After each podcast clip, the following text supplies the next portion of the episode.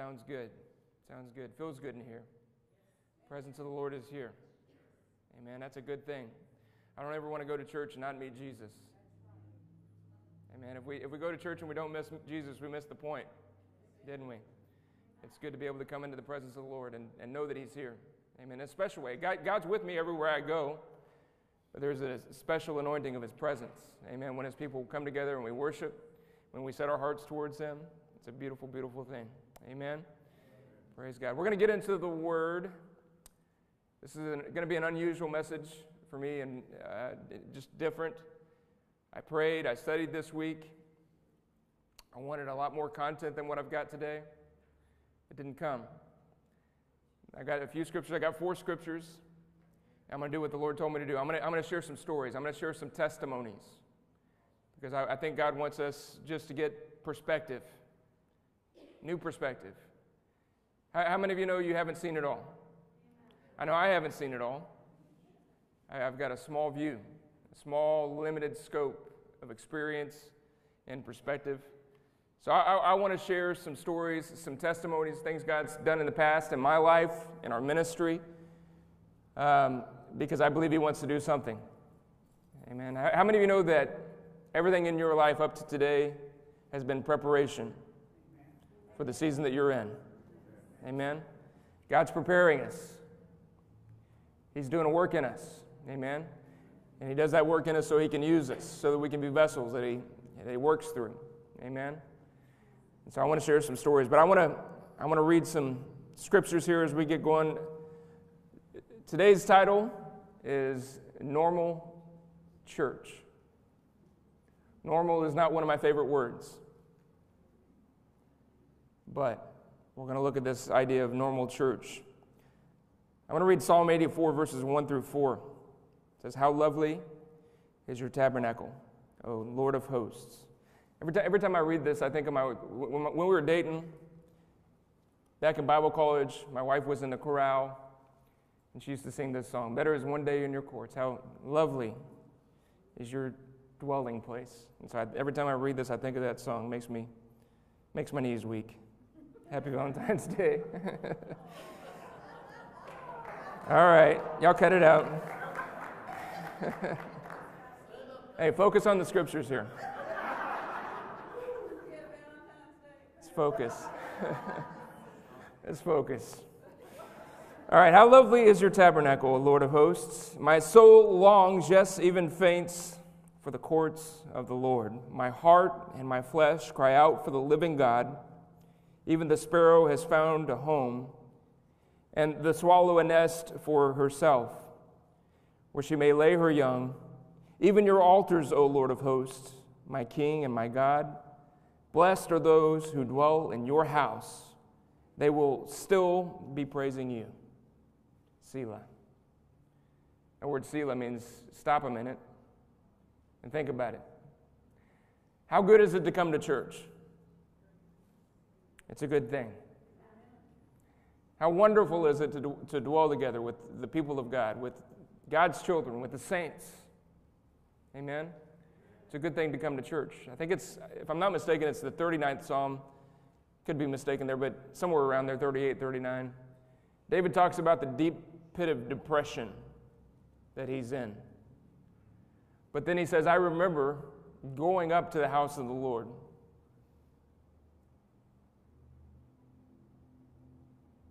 In his dark hour, he remembered going to church. Going to church is awesome. It's a wonderful, wonderful thing. We forget how awesome it is to come to church. We take it for granted. We get into the routine. Church becomes normal. But it's an awesome and a wonderful thing to come to church. David said, I was glad to meet the 122nd Psalm, when they said unto me, let us go to the house of the Lord. Another place he said, I'm going to dwell in the house of the Lord forever. I'm going to stay for a long, long time. It's a good place. He said, I'd rather be a doorkeeper in God's house than to dwell in the tents of the wicked. Think of all the tents of the wicked. Think of all the great casinos and theme parks and movie theaters and all the places you could go, all the fun you could have, all the enjoyment, entertainment you could experience. David says, above all that, I'd rather be a doorkeeper in God's house. Going to church is a good thing. One more passage of Scripture, Hebrews chapter 10, verse 23 through 25. Let us hold fast the confession of our hope without wavering, for he who promised is faithful. Let us consider one another to stir up love and good works, not forsaking the assembly of ourselves together, as is the manner of some, but exhorting one another, and so much more as you see the day approaching.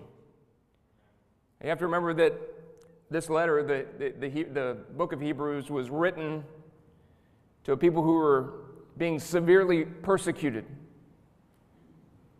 beaten, homes ransacked, even some losing their lives because of their faith in Jesus. Probably this was written during the Neronian rule. Nero, who was burning Christians for entertainment. Great perversion in Nero's house. Great wickedness. And he rained down on the Christians. And the Jews joined in that persecution and began to persecute their Jewish brethren who had turned to Christ. They began to persecute them. So many had begun to kind of hide in their homes and stay back. But whoever it is that wrote this, we're not quite sure on the authorship, but whoever wrote this letter to the Hebrews is encouraging them. Do not forsake the assembling of yourselves together, as is the manner of some, but exhorting one another, so much more as you see the day approaching. The day of the Lord is drawing near. And so we need to continue to gather together. I love church. I love the church experience. I love Sunday mornings. I love coming into the house of God. I've done it most of my life. There was a few years where I rebelled and ran from it. I grew up in church. I think probably a weekend of my life, I was on the second row of Jesus. I think it was Jesus' Name Apostolic Church, I think was the name of the church they were going to, something like that, in Augusta, Georgia. All of my memories in Georgia, every memory that I have in Georgia, centers around the church. I lived there till I was 5 years old. I remember the church basement. I remember the tennis courts at the church, the softball field. I remember everything around church. I remember choir practice, fellowships, games with the kids. But all my memories were in church. Grew up in a great church, my childhood in San Antonio, Texas. Many, many memories. And I love the church experience. I love everything about church. I love the music. I love people gathering in. I get excited on Sunday mornings. It's an event. We lay our clothes out Saturday night in preparation for church. We get ready on Saturday. You need to make preparation to come to the house of the Lord. Some people make their decision on Sunday morning about 10 o'clock, depending on how they're feeling. I made my mind up if I'm coming to church this morning about 20 years ago, 23 years ago. That's when I made up my mind. If it's time to go to church, we're going to be there. We just simply don't miss church. I love it. I really do. It's a wonderful, wonderful thing to come to church, to worship, to get into God's Word, to hear the Word of God preached, to sit with the people of God and hear the Word of God taught and preached, to worship together with the saints of God. To have somebody that can pray for you when you're down, when you're sick, when you're in a trial. To have people that will stand with you, to belong to a local body. It's a blessing, a great blessing to be a part of God's house. And we need to remember that this building really isn't the church. The people that you see to your left, to your right, in front of you, behind you, we are the church. And it's good to belong to the church. Think about normal church in America. Sunday morning, Sunday best, the worship team with the choir, a well-rehearsed message from the pastor, sound teams, lighting teams, media teams, all the work. And our team does work very, very hard. Amen. I'm grateful for all of our sound, all of our media, all the people that are helping us to live stream. Hello to everybody out there that's watching us this morning on Facebook and YouTube. Church has changed in the last year in America. It seems to be a new normal, right? Live streaming, church in your pajamas, on your couch or at your breakfast table. Normal church. I want us to rethink what normal is.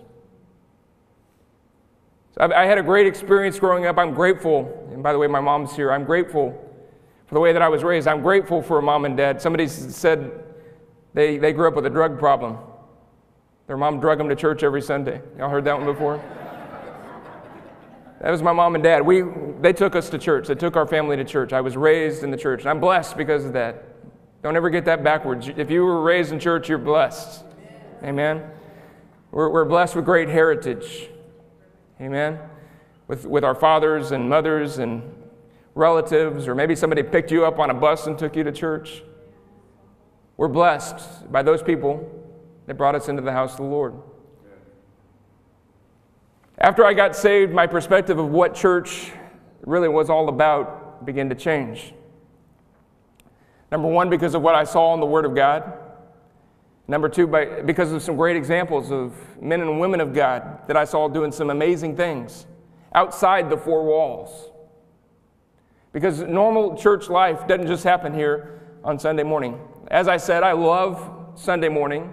I value Sunday morning. We should put a high priority on coming to the house of the Lord, coming together. We should all put a high priority on that. This experience should never go away, the Sunday morning experience. But as I have journeyed, I've come to understand that God doesn't just work on Sunday mornings. And the picture of the work of the Holy Spirit through His people, the church, is much bigger than Sunday morning experience. And that it's something that we are to live out every single day of our lives. Amen? It's an awesome, awesome thing. I didn't actually preach my first sermon in a church. I preached my first sermon, believe this or not, I'm a true Texan. I preached my first sermon at the Alamo. True story. Alamo Plaza, under a gazebo, with the International Bible College outreach team. I remember going to IBC on a Friday night. I was a freshman in Bible college. I remember loading up with several Bible college students into this van, driving downtown to downtown San Antonio to the Alamo. And if you haven't been there, you might be disappointed. It's right smack dab in the middle of the city, not in a battlefield. But we got there, and I'm going to tell you, I sweat the entire drive to downtown San Antonio, knowing that I was going to have to go up to people, face to face, and share the gospel, knowing that I might be called on to stand up in the middle of the street and preach. I was sweating bullets. We got there, and they called my name. We were all gathered up under this gazebo. There were people standing around. They called my name, and I got up to preach. I have no idea what I said, but it was my first message. Can't remember anything about it. Not anything at all. Many of us ministered that night. We met a young man, Hispanic guy, gangbanger. He stood by, and he watched us as we ministered. We ended up praying for him. And I learned a very, very valuable lesson from what transpired after that. We brought him home on the van. There were some guys in Bible college that had a house not too far from the college that they lived in. They invited him to live with them. Worked well for a couple of weeks. Then one day they came home after classes at the Bible college, and all of their possessions were gone. All of them. That young man learned their schedule and then called his friends while they were gone and emptied the house. All valuables, all possessions gone. Learn a very, very valuable lesson from that. We used to go as students down to the River Walk. We had a friend named Uche Chukire. He was from Nigeria. And Uche would sing his Nigerian worship songs in Igbo. None of us understood it, but we sang with him. He taught us these songs, and we would sing and chant these praises to God as we walked up and down the River Walk. We were spectacles. People would follow us, trying to figure out what we were doing, what was going on.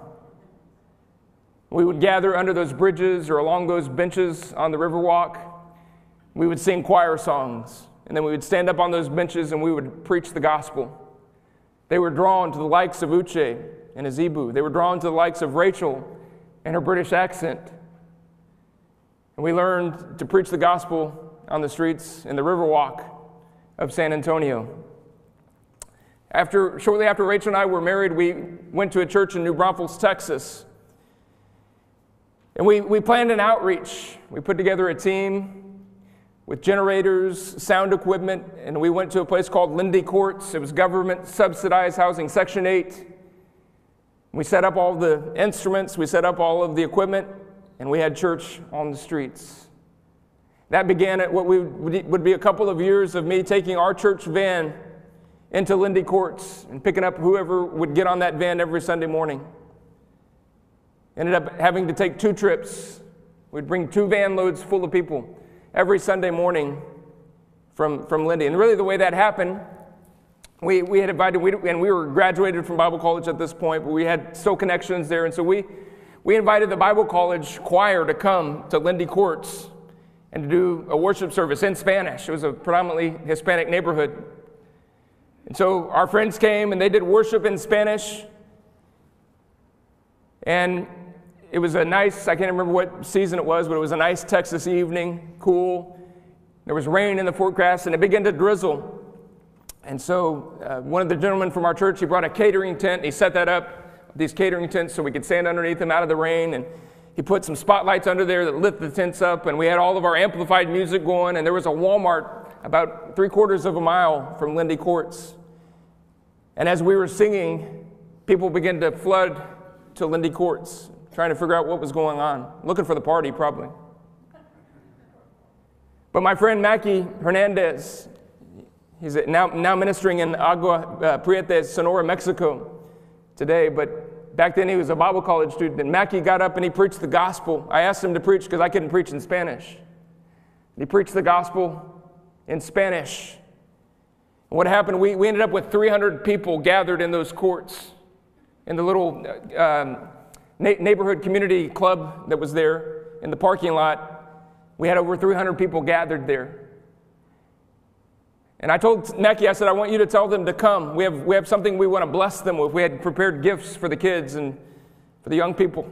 We had these blessing bags, and we wanted to give them, but we said, through Mackie, we had them come, and we wanted to pray a blessing over them, and we began to do that. I asked all the Bible college students and all the ministers that were there. We began to go. There were hundreds literally lined up, and we began to go and pray for them before we turned over these blessing bags. And the parents had come out to see what their kids were doing, and so on and so forth. And the Holy Spirit fell in the middle of a parking lot in Lindy Courts. People were baptized in the Spirit.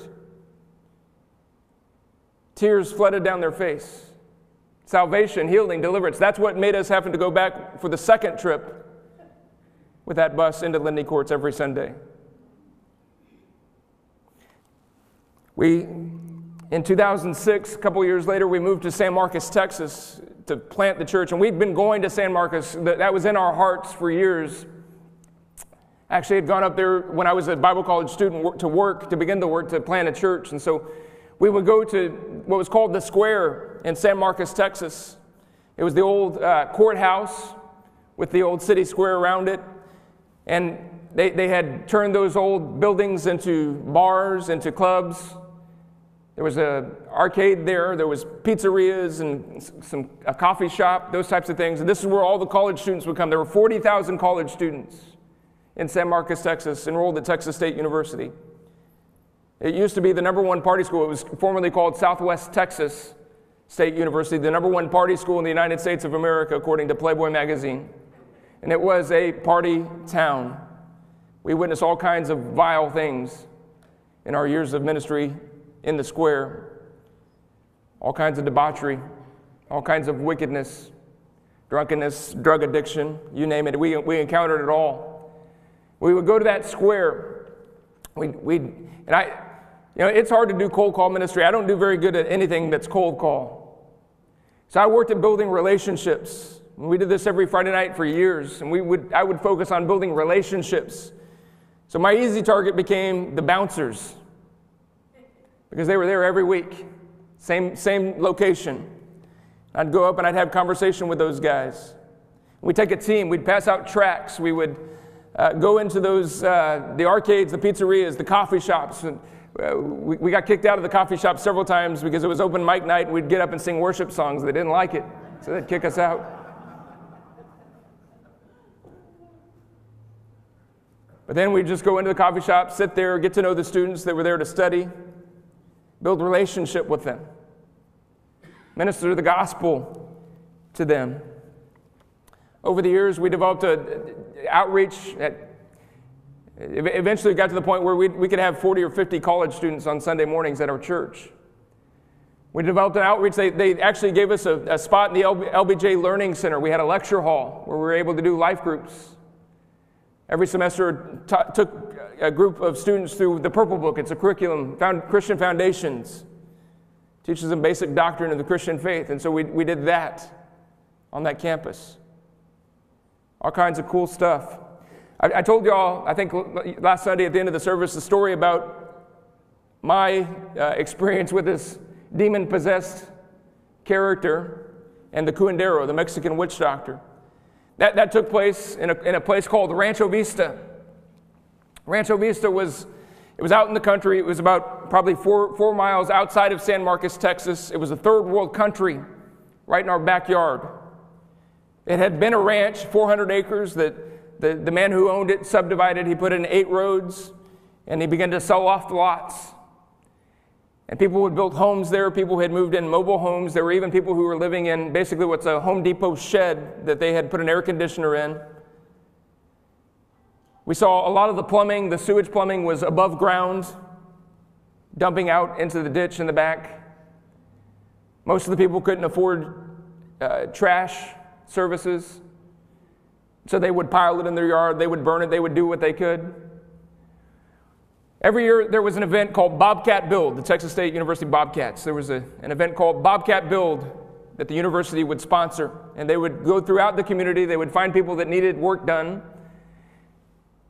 Your business could register, your church could register, homes could, even things I think in some of the neighborhoods for your home, you could register to have students on a Saturday morning come and work.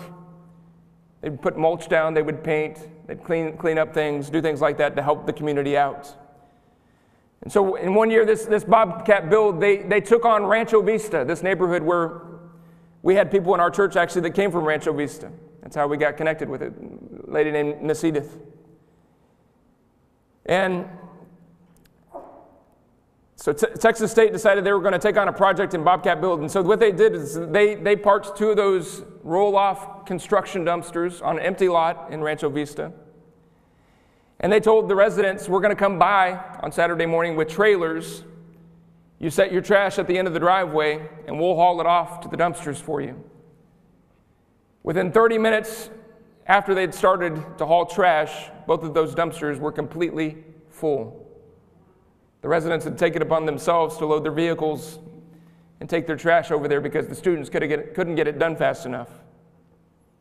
On Saturday morning, I didn't know this was going on. On Sunday morning before church, that happened on a Saturday morning. Sunday morning before church, Miss Edith called me. And she said, Pastor Chad, you need to cancel church. You need to cancel church. She was really excited. I'm thinking, what in the world? I said, Miss Edith, what's going on? And she said, you got to come see what God's doing in Rancho. The neighbors are coming together. They're working together. We're cleaning up our neighborhood. People are out connecting with one another. They're helping one another. They're serving one another. You've got to see what God's doing in our neighborhood. I said, Miss Edith, I don't think I can cancel church on this short of a notice. But I'll tell you what I'll do. We'll be as quick as we can. I'll preach short, and I'm going to invite everybody from our church to come with me, and we're going to come help. So we did. We had church for about an hour. And we ran and grabbed a quick lunch, and we headed over to Rancho. And when we got there, what we saw was absolutely astounding. It was a 3-acre lot, empty lot. It was stacked, I'm guaranteeing you, knee deep with trash. They had been trimming trees. They had been bringing every piece of trash that they could find in that neighborhood. They'd been putting it, bringing it, stacking it in that lot, that empty lot. The county actually ended up coming in and cleaning that lot up because of all the trash. University couldn't get all the trash out. While we were there that Sunday afternoon, I remember an older Hispanic couple coming. They were probably in their late 60s or 70s. They pulled up in a small Nissan truck, and they began to rummage through the trash heap and load things out of the trash heap into the back of their truck. I remember seeing the gentleman, he grabbed a screen door and tried to stick it into the back of his truck, and it wouldn't fit. He had so much stuff in there. His toolbox, and it was falling out. Every way you tried to put it in, it would fall out. So I offered, hey, I've got a truck. Let's throw it in the back of mine. I'll haul it over to your house for you. So I went over there, and there were a few of the college students from my church with me, one young lady that spoke Spanish who could interpret for me. When we got to the house, they lived in a mobile home, and in the apex of their living room, there was duct tape all along the apex of the ceiling. And I asked through the interpreter, why is that there? And she would say, it's to keep the weather out. And every time that it rains, we have to reapply the duct tape. I looked in the kitchen, there was duct tape over their electrical sockets. And I asked, why do you have tape over your sockets? Well, every time we plug something in there, it shoots sparks out.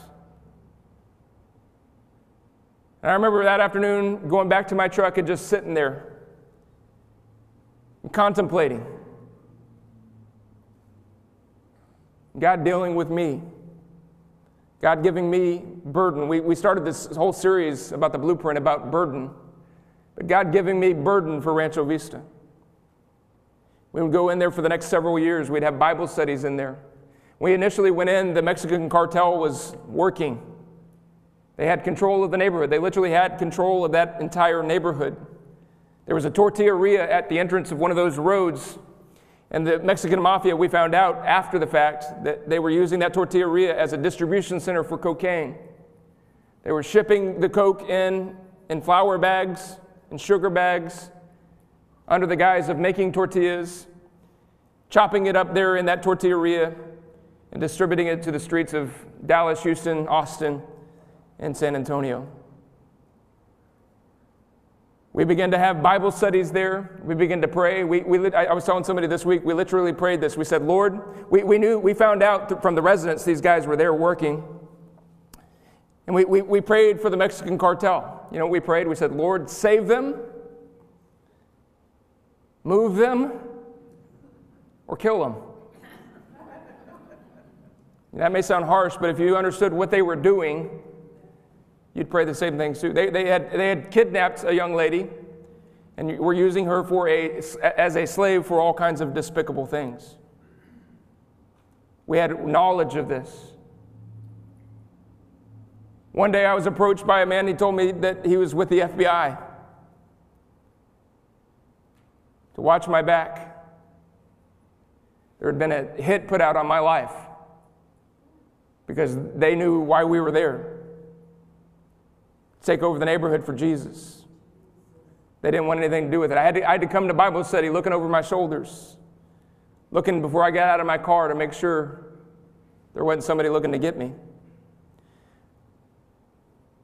Guess what happened? God didn't kill anybody. But the FBI did move in, bust that up, and deport and imprison the cartel that was there. Amen. Awesome stuff. Awesome stuff. We saw a young man come in from Rancho Vista. He came in with Miss Edith one Sunday, and this was before the cartel was hauled out. He had a knot on the side of his head, size of a golf ball. I preached, and he came down to the altar at the end of my message and gave his life to the Lord. I asked him after the service what had happened to him, and he said, he had been walking that Saturday with his girlfriend and her small child, As they were walking by this house where these guys were living, their big dog came out barking, and he said, "You take care of your dog," trying to protect his girlfriend's young child. They didn't like that. So a bunch of them came out with clubs and baseball bats, I don't know what, but they beat the man almost to death the day before. He came to church that Sunday, gave his life to the Lord at the altar. A couple days later, Miss Edith sees this young man walking down the street. His name was Mario. She sees him walking down the street. And Mario had borrowed, I think it was either a lawnmower or a weed eater from her. And so she sees Mario and says, "Hey, Mario, can I go back to your house and get my mower?" And he says, "Yes." So she gives him a ride. They load the mower into the back of the truck, and as she's about to leave, Mario begins to weep. He says, "Miss Edith, I'm afraid. These Mexican mafia guys, they said they're going to kill me. They're not done. They beat me Saturday, but they're not done. They're going to come back and kill me, and I'm afraid that they're not lying." So Miss Edith, she had a 10-year-old son. And they stood right there in that young man's front yard and prayed over him, prayed protection over him, covering, that God would be with him. She drove to her house a few streets down, and as she was getting out of the car, she heard the gunshots. She jumped back in her car and drove to Mario's house to find him laying in the front yard, blood running down his face. She goes to him. She's able to pick him up. He's okay. What had happened is they drove by and shot up the house, shot at him standing in the yard, and the bullet grazed his scalp. It was Hays County Sheriff Department that responded. And guess what happened? When they heard the story about Miss Edith praying for Mario, they said, "Would you pray for us? We want that kind of protection."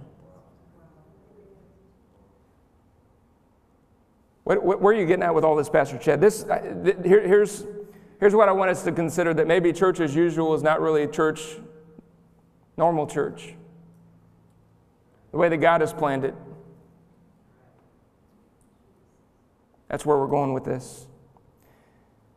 A few years into our church plant, we planted in our living room. We were there for 14 months before we got our first public building. We rented this little space that had enough room for 40 chairs and a fellowship hall, a small nursery, and a bathroom. We were there for about a year and a half and outgrew it. We couldn't get our people in, so our landlord moved us to a bigger building. We were there for a few years. We're in our second location, and on a Friday night, actually my friend Wayne Thompson, he's the music minister at the Church of God in Christ in San Marcos, Texas. He calls me up, and he says, "Hey, Brother Chad, I'm wondering, Gary, the guy who owns the bowling alley, he's invited me to do an outreach at the bowling alley. And I'm wondering if you and Rachel might help me."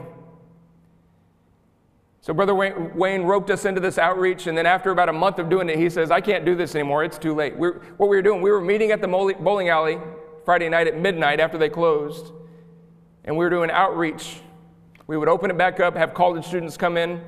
We'd let them bowl. We'd do worship with them, and we would preach to them, and we'd get done about 4 o'clock in the morning, Saturday morning. And Brother Wayne dropped out. He said, "I can't hang with you guys. That's too late." So Rachel and I inherited it. It was one of the best things that ever happened, one of the worst things, staying up till Saturday. We had little kids that would go to sleep on the chairs in the bowling alley at this point, Nate and Noah. I think Jensen was a baby. But we'd do this outreach in this bowling alley until 4 in the morning. And it was tremendous. We gathered in as many as 200 college kids in there every Saturday night. We saw them saved. We saw lives transformed. We saw people coming into our church. Our church grew. One Saturday morning at 4 o'clock in the morning, Gary, the owner of the bowling alley, and I, we were rolling up extension cords, rolling up all the sound equipment from the outreach. And he said, "Would you be interested in having church in here?" I said, "Church in a bowling alley? What would that look like?" They said, "Well, just like our outreach." We were literally set up on lane 10. We developed some mottos: throwing strikes for Jesus, pulling people out of the gutter, Hey, I mean, we're having church in the bowling alley. You got to have fun. So Gary says, would you have church in the bowling alley? And I said, huh. What would that cost us? He said, nothing. I started thinking about what we were paying for rent. Thousands of dollars in rent and utilities every month. I thought about the impact we were already having in the bowling alley. I said, okay. I didn't make the decision right there, but we thought about it, we prayed about it, talked to Rachel, talked to our leadership. We made the decision to move out of our building and have church in a bowling alley. Y'all didn't know that, did you? You're looking at a guy that preached on Lane 10 for, 2.5 years?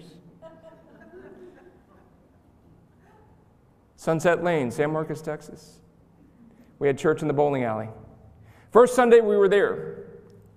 The owner of the pro shop shows up. I'd met him during our outreaches. I'd met him going up to bowl.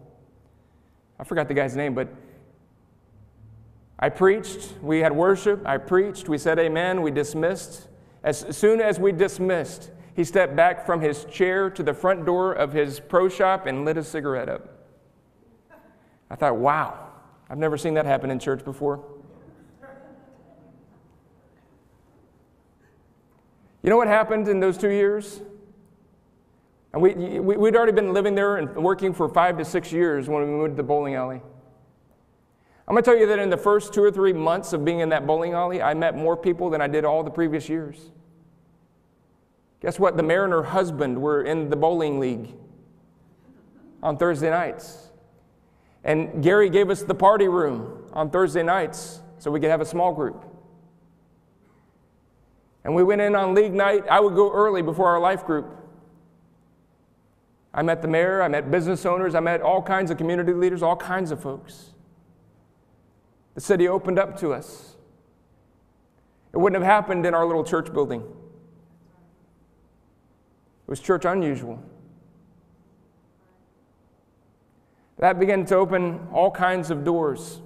There was a young man that would come in every Sunday morning. We would meet at 10 o'clock. And he would come in about 11 o'clock, about the time that I start preaching. And he would begin to get the skates out, or the bowling balls and all that kind of stuff out and get them cleaned.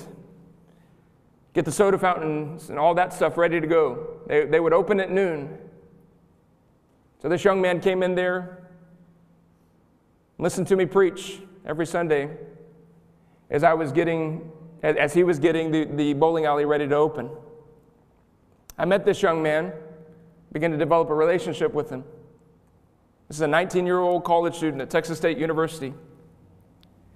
I found out that this young man, for over a decade, had been playing guitar for Willie Nelson. His dad was actually Willie Nelson's main guitar player, a guy named Ray Wiley Hubbard. One night we were doing the outreach, cleaning everything up, and Lucas said, hey, check out Letterman on Thursday night. Dad and I are going to be there. Sure enough, Thursday night I turn on Letterman, and there he is on TV with his dad. I got to sit at the table with this young man. His mother was a spiritualist pastor. They believed Jesus, but they also believed Buddha and a lot of others. That was his mother. I got to sit at the table over and over again with this young man after our service, share the gospel with him. A year later, I was sitting at the Wimberley Cafe having lunch, all by myself. This young man walks in. His dad and mom lived about 20 minutes from where we were at. This young man walked in with his dad, Ray Wiley Hubbard. I'm sitting at a table by myself, and they say, would you mind us sitting with you? Now, this is a guy that wrote songs for Willie Nelson, all kinds of guys, all kinds of songs. If you're a country music guy, you'd probably know some of them. He sat down at the table, and for an hour and a half, I got to preach the gospel with Ray Wiley Hubbard. If I hadn't had church in a bowling alley, I would have never had that opportunity.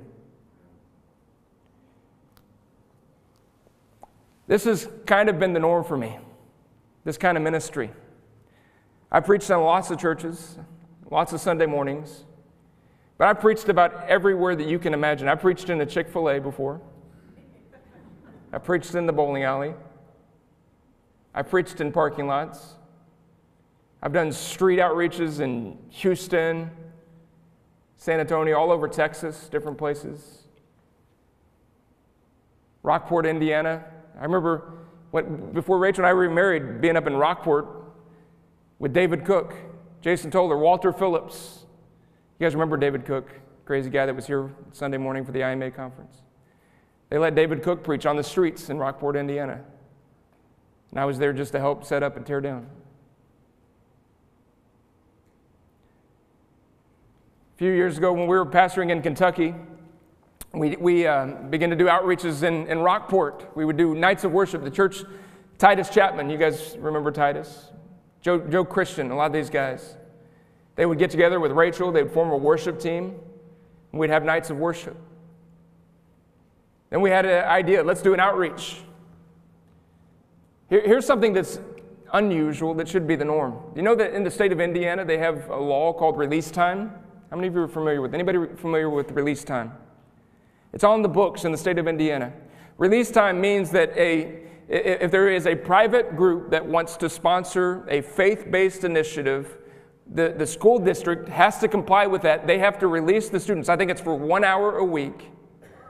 If at their initiative, the students have to initiate it, but they have to release them for 1 hour of the week to go for religious studies.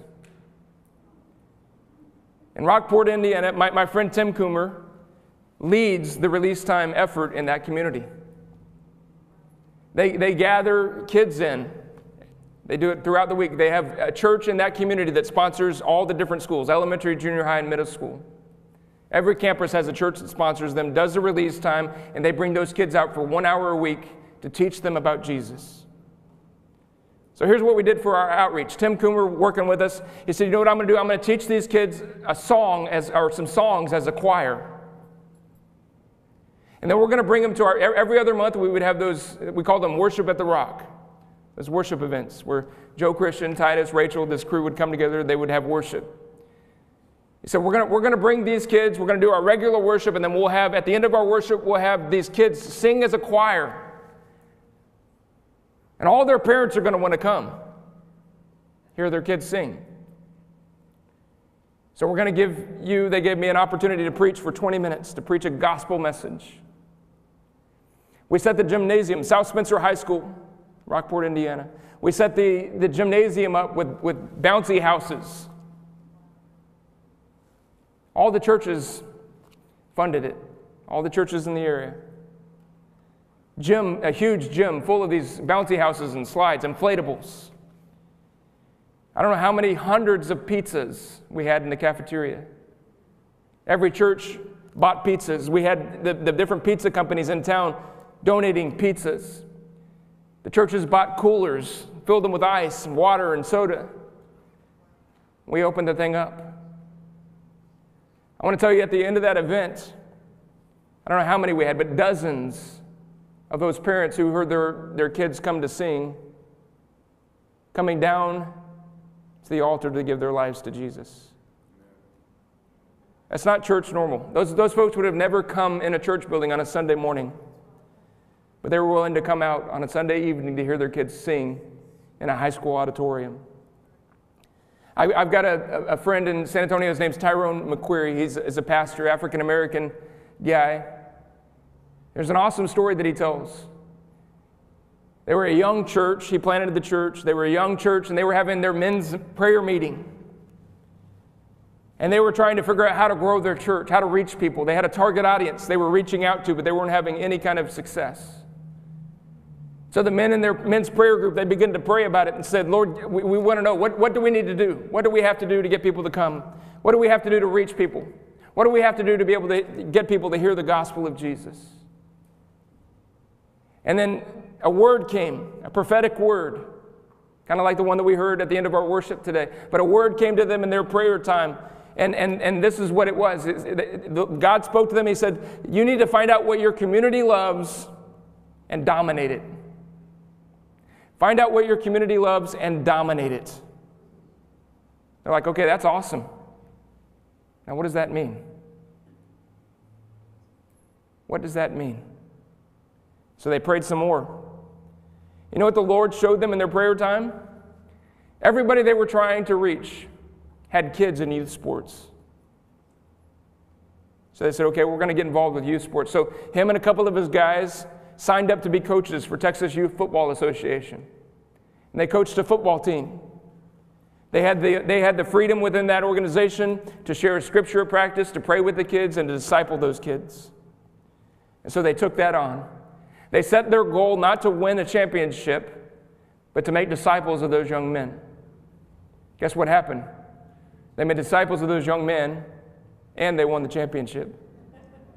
And they had so much fun doing it, they inspired all the men in their church to get involved. So the next football season, the whole group of their men from their church went and signed up. After a couple of years of doing that, the city of Cibolo contacted him and said, hey, we've just built an entire sports complex, new basketball, new softball, new soccer fields, new football field. We don't have programs. Pastor McQueary, could you lead this? Could you lead our sports programs in our city? So their church had to go start a nonprofit to be able to run the sports programs for the city of Cibolo, Texas. Guess what happened? Their church exploded and grew exponentially because their men were out in the community preaching the gospel. Church as usual may not be God's plan. Am I suggesting that we stop meeting on Sunday mornings? Absolutely not. We'll never do it. And I implore every one of you to come back next Sunday, and those of you who are watching online, come to church. We need to be here. But we need to be different.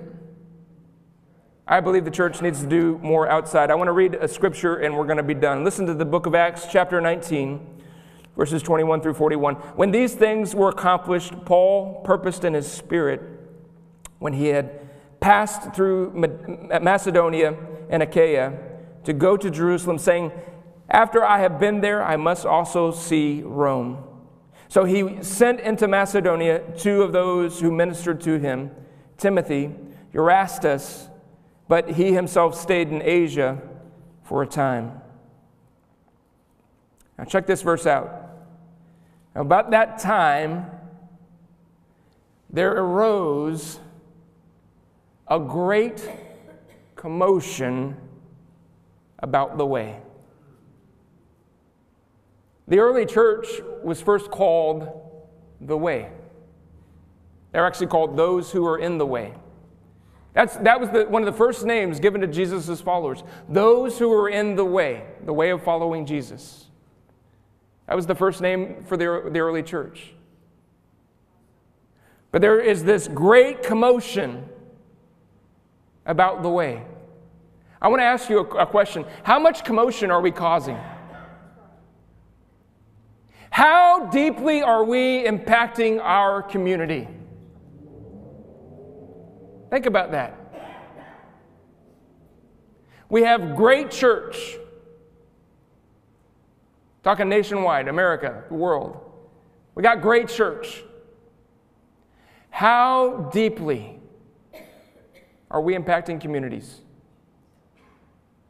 How deeply are we impacting the nations?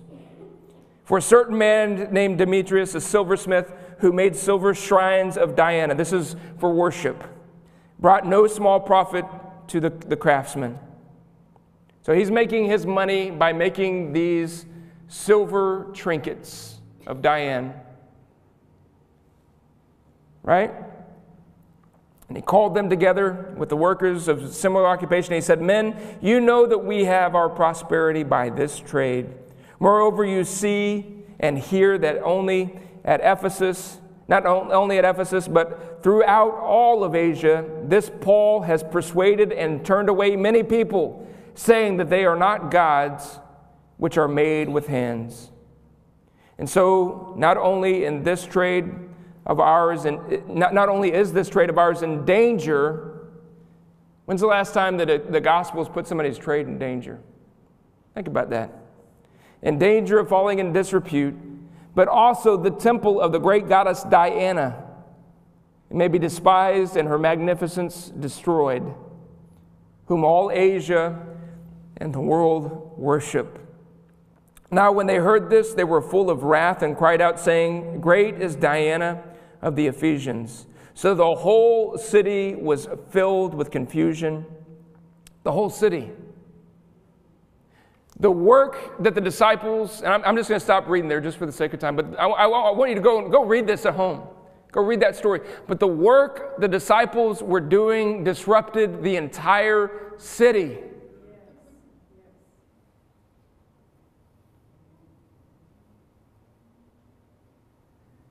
When we went to Rancho Vista, that was our mission.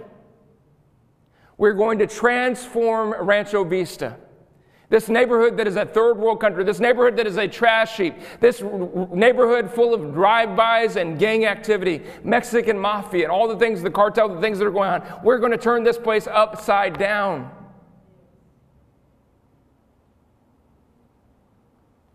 What are you suggesting, Pastor Chad? I'm just suggesting that maybe we need to reconsider our mission. What's our purpose? Why does the church exist? Is it just to gather together on Sunday mornings? The Apostle Paul loved church. You know that Paul had a home church? Acts chapter 13, Church of Antioch. Paul had a home church. Paul went on 3 missionary expeditions. But between every one of those journeys, he would return back to Antioch. It was his home church. It was his sending church. He belonged to that local church. Paul and Barnabas, the Bible says that the elders of that church, the apostles of that church, the prophets at that church laid hands on Paul and Barnabas and set them apart for the work of ministry. They sent them on those missionary trips. He was sent from a local church. He belonged to a local body, a local assembly. Right?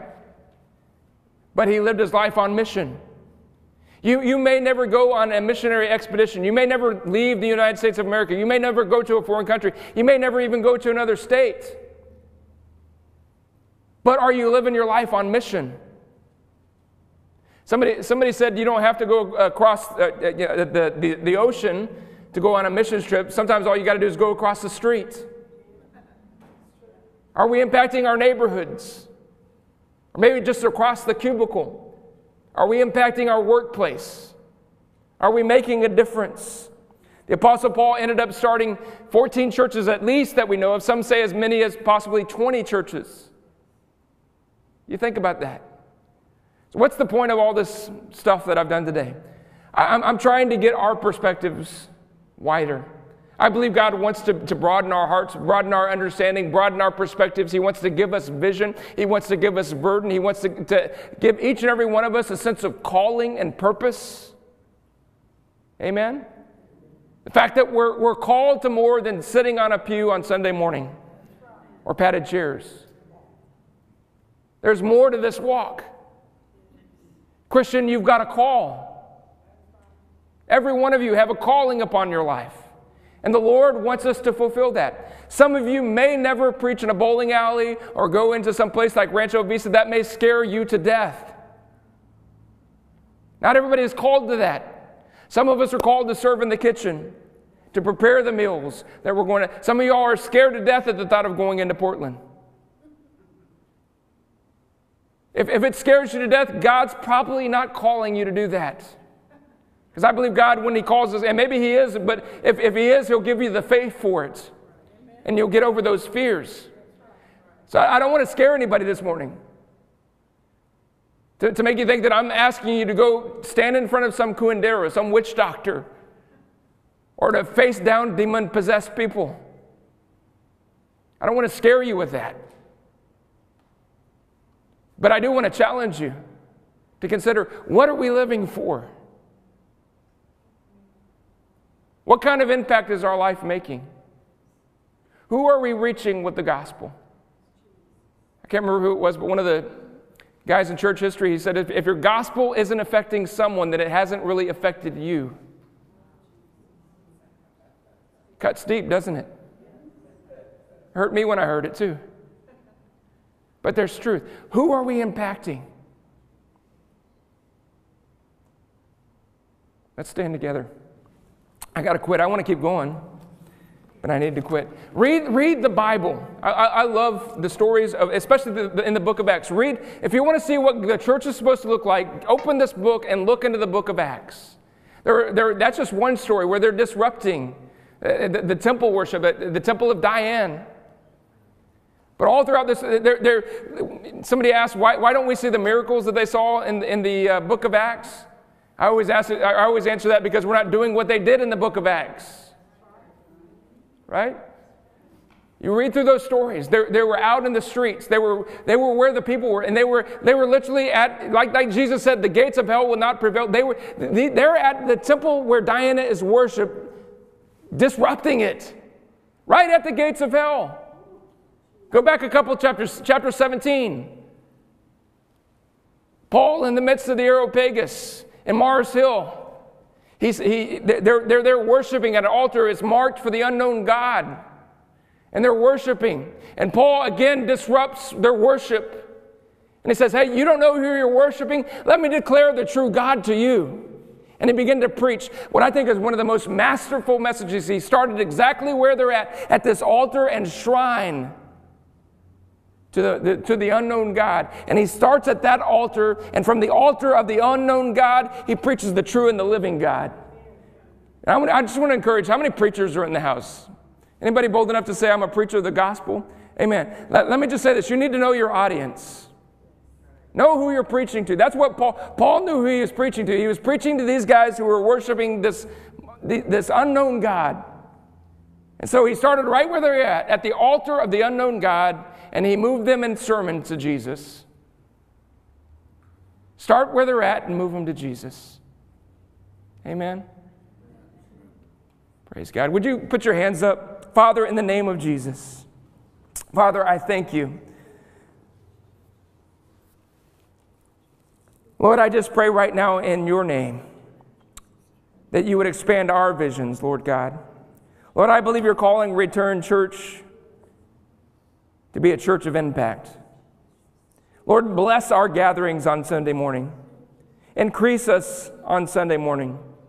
Father, I pray that you would fill every chair in this house. I pray that we have to have more Sunday morning services. I pray that you would grow this church and our experiences that we have right here on this campus. But Father, I pray beyond that, Lord, that you would give us influence in our community.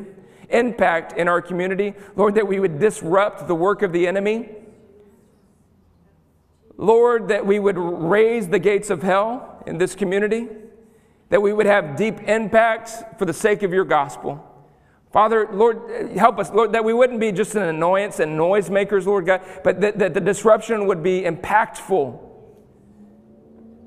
Lord God, that we would have fruit, Lord, in this community.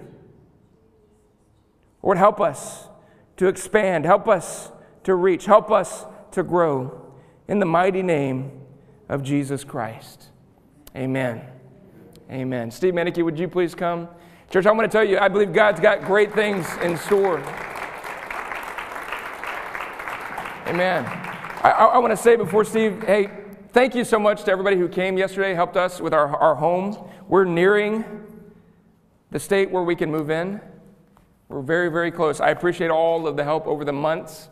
It has been a great, great blessing. We had about 20 people there yesterday cleaning and getting things in order. We put in appliances. It's coming together. It's a beautiful thing. But I tell you what was so beautiful was seeing all those people gathered in. We stopped at lunchtime and had pizza. To see all those people, and I see vision that one day that house is going to be full of people from that community in Greenville, and we're going to be reaching them with the gospel. We had at least 20 people in there, and we got a lot more room. It's a big family room and kitchen we got there. It's going to be used to the glory of God. I believe we're going to be meeting in clubhouses, in restaurants, in coffee shops, in outreaches. We're going to be planting churches around this community, throughout the state of Kentucky and Indiana, beyond. Amen? I believe God's called us to great things. If I didn't believe that, I would have stayed in Minnesota. That's the truth. I believe God's called this house for some great things. Amen? I came because I believe there's a call of God. Amen? Praise God. Steve? Praise his name.